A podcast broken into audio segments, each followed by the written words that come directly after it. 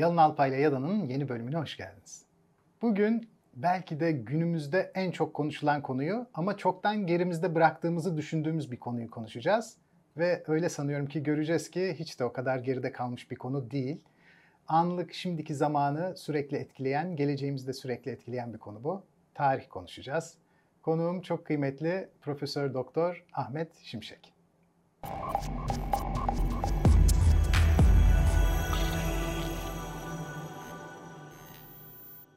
Her zaman olduğu gibi programlarımızı Satoshi TV'nin YouTube kanalından ve Satoshi Radyo'nun podcast yayınlarından izleyebilir ve dinleyebilirsiniz. Hocam hoş geldiniz. Hoş bulduk. Nasılsınız? Teşekkür ederim siz. Ben de sizi bir ayrı seviyorum hakikaten. Teşekkür ederim.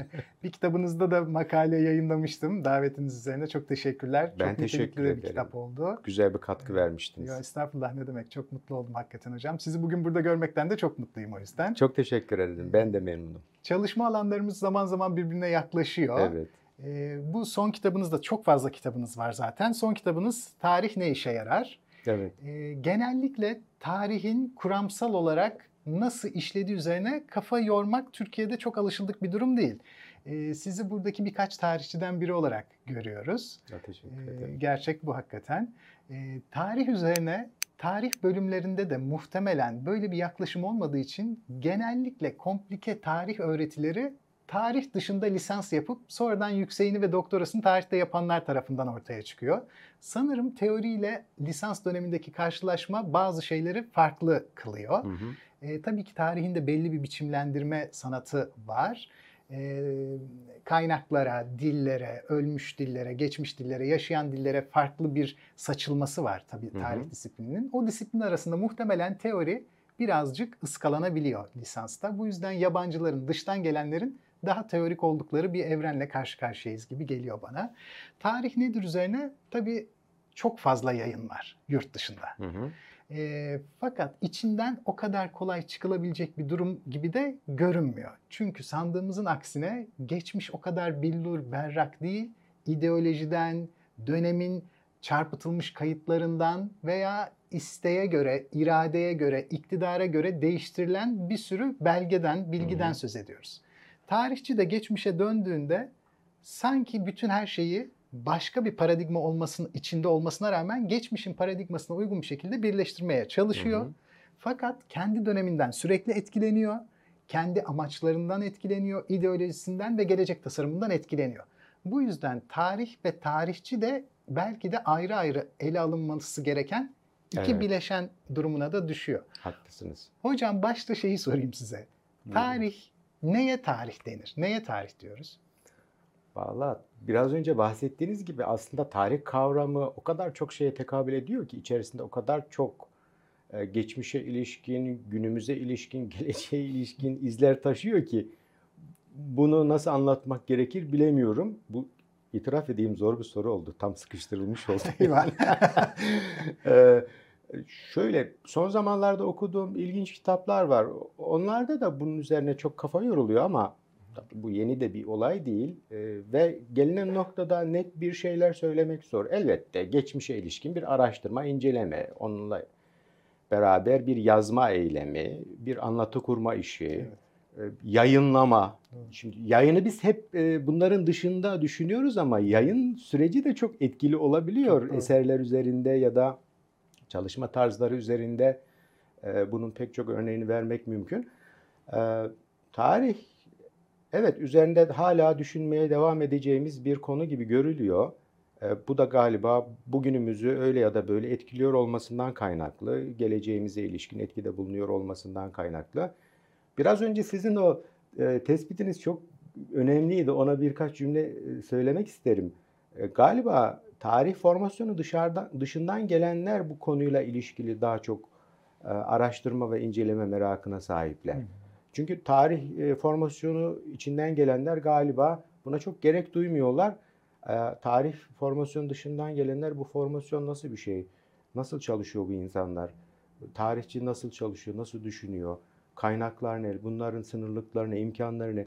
Galiba bunlar üzerine daha fazla kafa yorma imkanına sahip oluyorlar ve bir yerde bu da e, literatürü zenginleştiriyor, güzelleştiriyor gibi geliyor.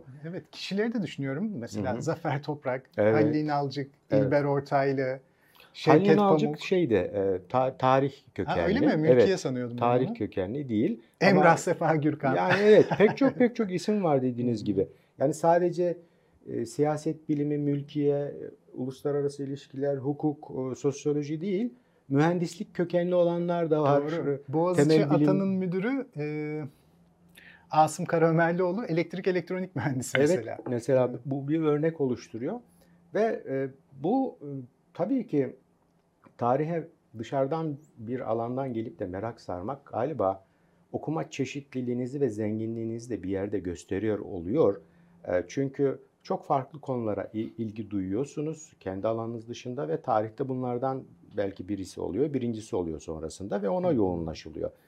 Ben bu katkının yönünün biraz böyle olduğunu düşünüyorum. Ne katılıyorum hocam. Kesinlikle Teşekkür katılıyorum. ederim.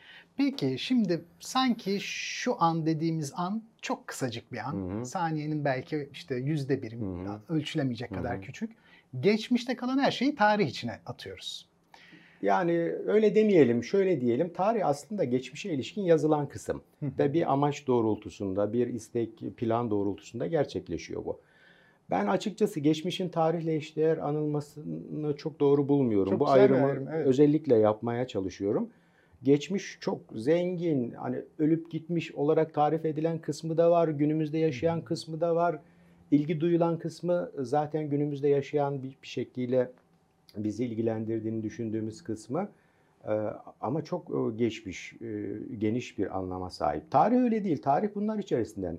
Tarihçinin belli e, şartlar çerçevesinde veya belli kendine göre planlamaları, beklentileri çerçevesinde e, bir takım e, önemli bulduğu olaylara, durumlara, kurumlara, kişilere odaklanarak e, bir pro- problematik ya da bir konu çerçevesinde bunu araştırması, e, yazması süreci.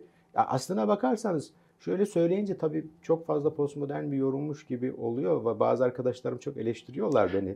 E, e, Kendilerine de hak vermiyor değilim.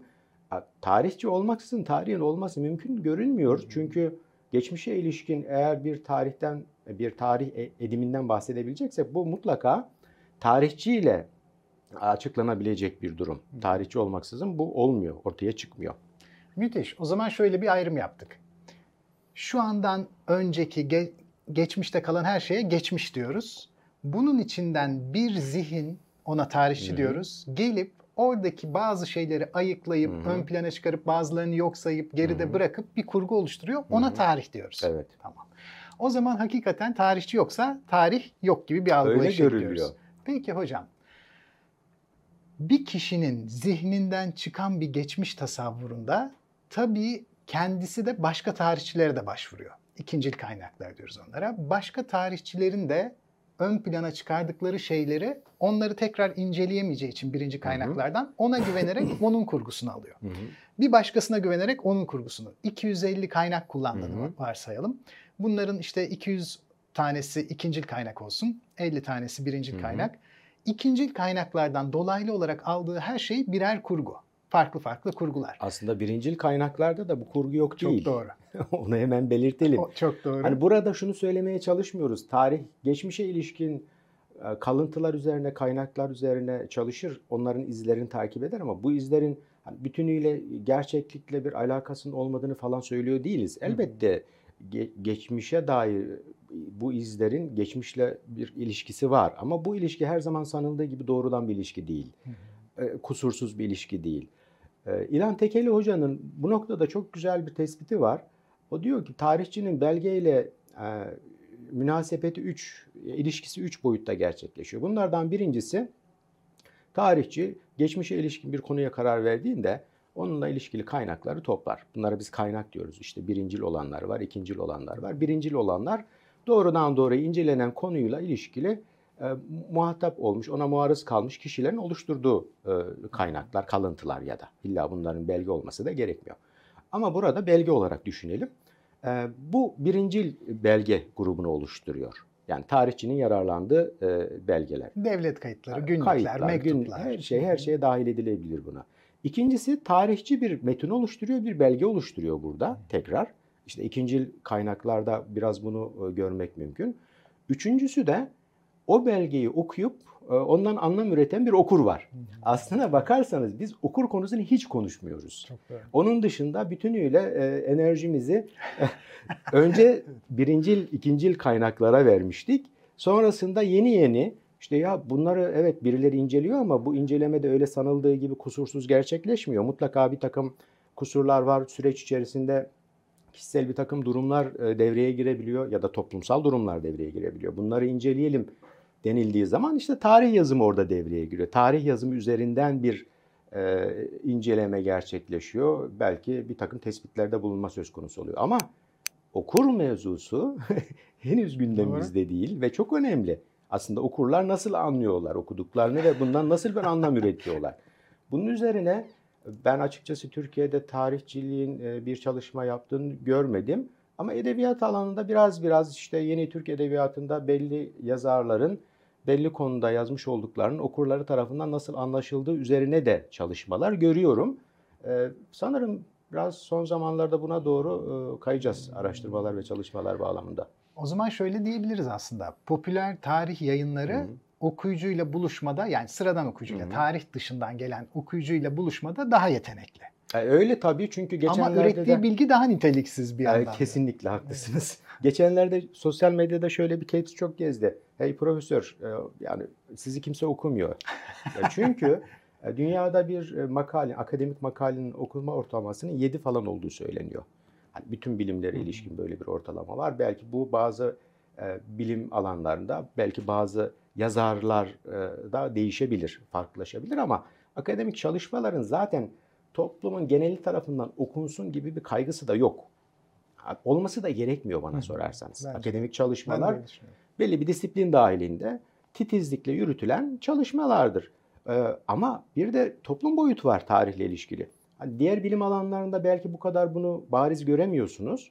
Ha, tıp alanında da görebilirsiniz belki. Çok ilgilendirdiği için insanları. Eğitim alanında da görürsünüz ama e, her alanda değil. Mesela fizik alanında böyle bir kaygı duymayabilir e, e, fizik çalışan birisi. Ya Dünyanın en ünlü fizikçisi olur ama kimse tanımaz. Ancak Nobel verildiği zaman reklam şey olur.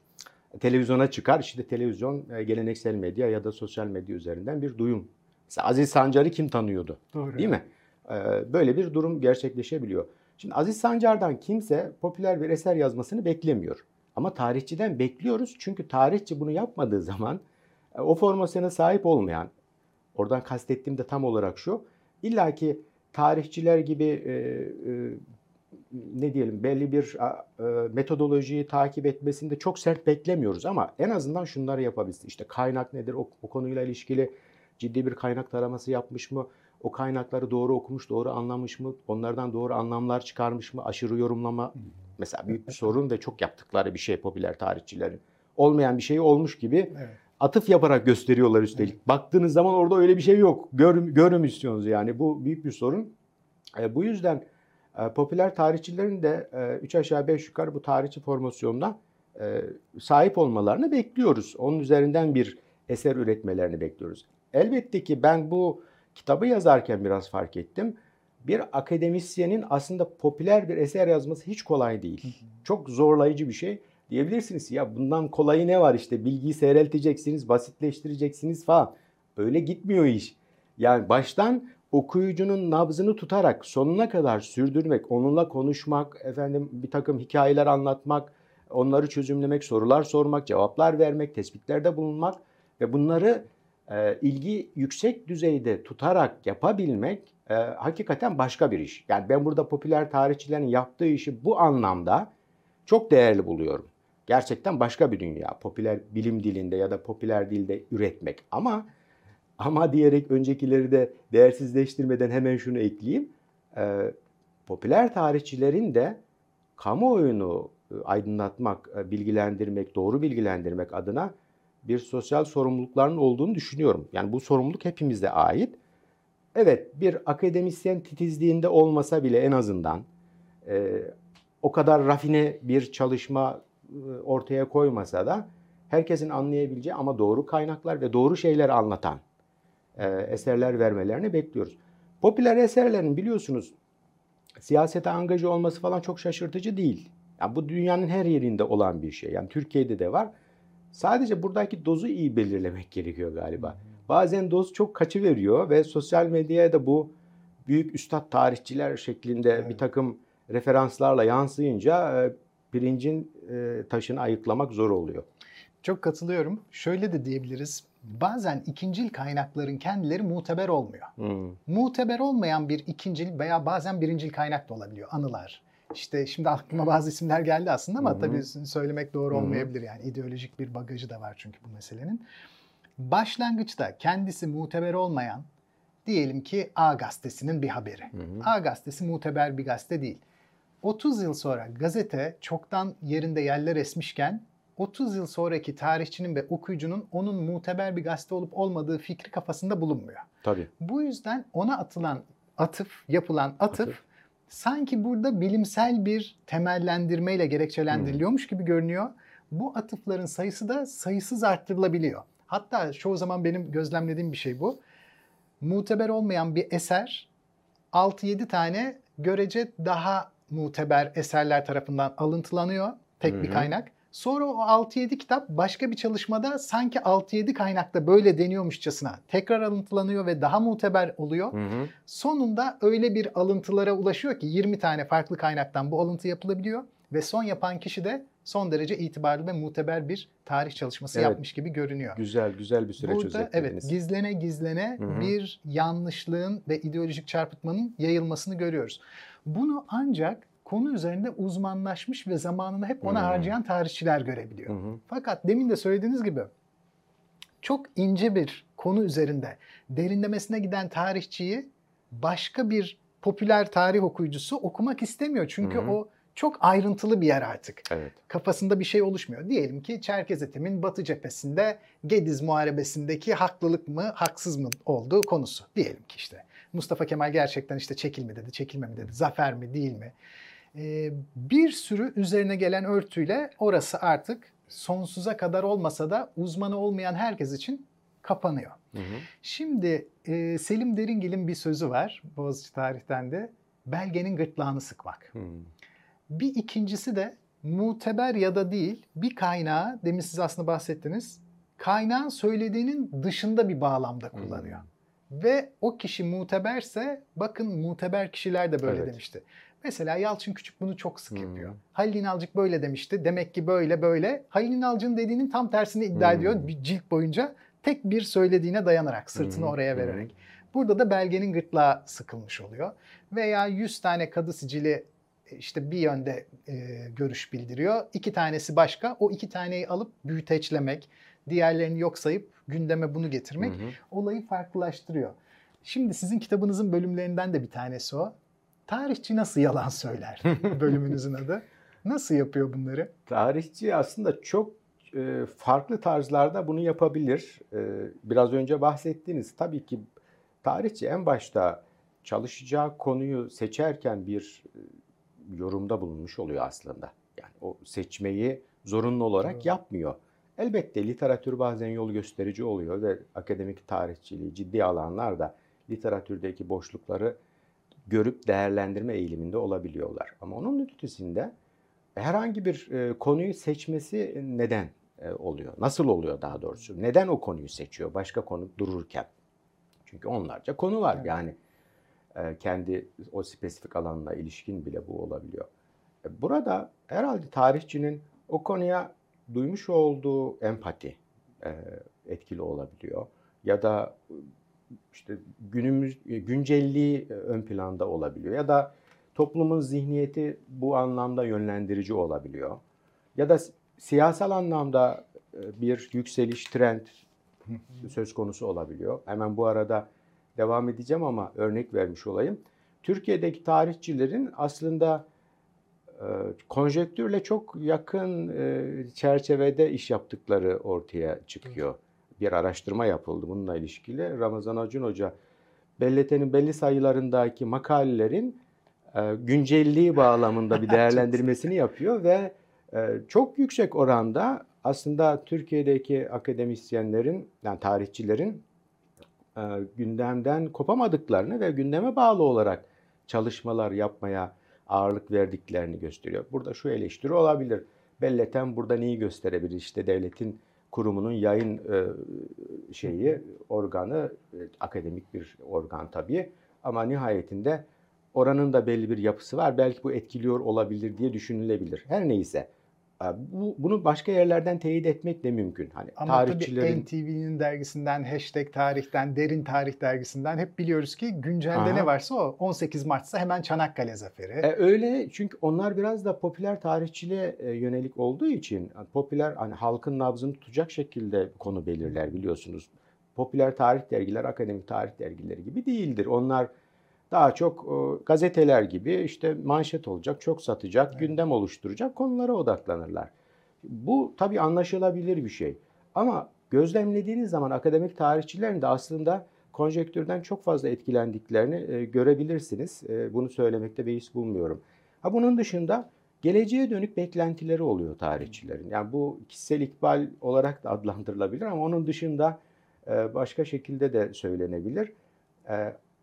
Konu bağlamında da bunu çalışırsam belki 5 yıl sonrasında, 10 yıl sonrasında bununla ilişkili şöyle çalışmalar gündeme gelir. Dünya çapında da böyle bir e, yol açılabilir bana şeklinde mesleki anlamda da bir e, beklenti olabiliyor.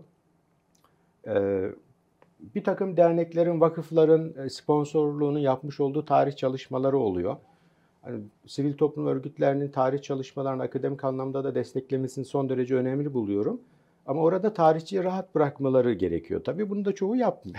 Yani açığını konuşmak gerekirse. Çünkü çerçeveyi daha belirgin çiziyorlar ve böyle bir şey istiyoruz diyorlar ve ona uygun bir şeyler yapılıp çiziliyor. Bu ulusal ya da uluslararası sivil toplum fark etmiyor. Yani böyle çalışıyor işler. Biraz böyle yürüyor. Çünkü nihayetinde finansı ben sağlıyorum. Bununla ilişkili şöyle bir beklentim var diyor. Hani burada tarihin çarpıtılması anlamında bir sonuç çıkıyor demiyorum. Ama yönlendirme var ve o yönlendirme e, ciddi anlamda e, seçimi etkileyebiliyor. Şimdi tarihçi biraz önce bahsettiğiniz bence en çok e, bu seçimlerden konu ya karar verme işe başlamadan dolayı değil şu noktalarda hani tarihe yalan söyletebiliyor. Bu arada da biraz şuna dönüştü iş. Söylemimiz hani yalan söyleyen tarih utansın gibi bir e, literatür vardı. Sanki ona atıp Evet, yapıyormuşuz böyle gibi de. bir isimde bir kitap var da kitap serisi evet. Ve Ona at- ideolojik bagajlı yani. Çok fazla ideolojik bagajlı. E, tam da işte orada yapılan şu. Hani muhafazakar bile demeyeceğiz. Dindar bir bakış açısıyla ama aynı zamanda siyasal temelleri olan bir e, dindar bakış açısıyla bir kavganın devamını sağlayacak şekilde amaç edinerek e, bir tarih e, çalışması da denilebilir mi emin değilim e, yapılmış oluyor orada. Bu, bu bir yönü. İkinci yönü biraz önce söylemeye çalıştığım ve sizin de bahsettiğiniz belge, belgeye hiç söylemediği şeyi söyletmek. Ya da literatürde eser vermiş bir akademisyene, tarihçi aslında hiç söylemediği bir şeyi söyleterek e, yoluna devam etmek ve kendi kurgusu içerisinde e, onu meşrulaştırmak. Biraz önce vermiş olduğunuz örnek çok çarpıcıydı. Bence önemliydi. Takip edebildilerse izleyicilerimiz gerçekten hani muteber olmayan bir bilgi nasıl muteber hale geliyor? Ee, bunun örnekleri var. Bu biraz da şundan kaynaklı. Türkiye'de akademik tarihçiler aslında sanıldığı gibi popüler tarihe çok uzak değiller. Hani yazıp çizme bağlamında onu küçümsüyorlar, ötekileştiriyorlar falan diyorlar ama arka planda e, onlar da popüler tarihten beslendiler belli dönemlerde ve bu beslenmiş oldukları e, bilgi, edinmiş oldukları bilgiler, bu çerçevede edinmiş oldukları bilgiler onların akademik tarihçiliğini de öyle ya da böyle etkiledi. Yani bir de bu boyutu var e, döngünün. Bunu çok konuşmaz tarihçiler. Açıkçası tarihçilerimizin yapmış oldukları işlerle ilişkili daha fazla çözümlemeye ihtiyacımız olduğunu düşünüyorum bu noktada. O zaman galiba daha fazla e, sonuç elde edebileceğiz gibi görünüyor. Hocam son bir soru soruyorum. Vaktimiz bitti diye. Çok iyi gidiyor yoksa sohbet. Harika.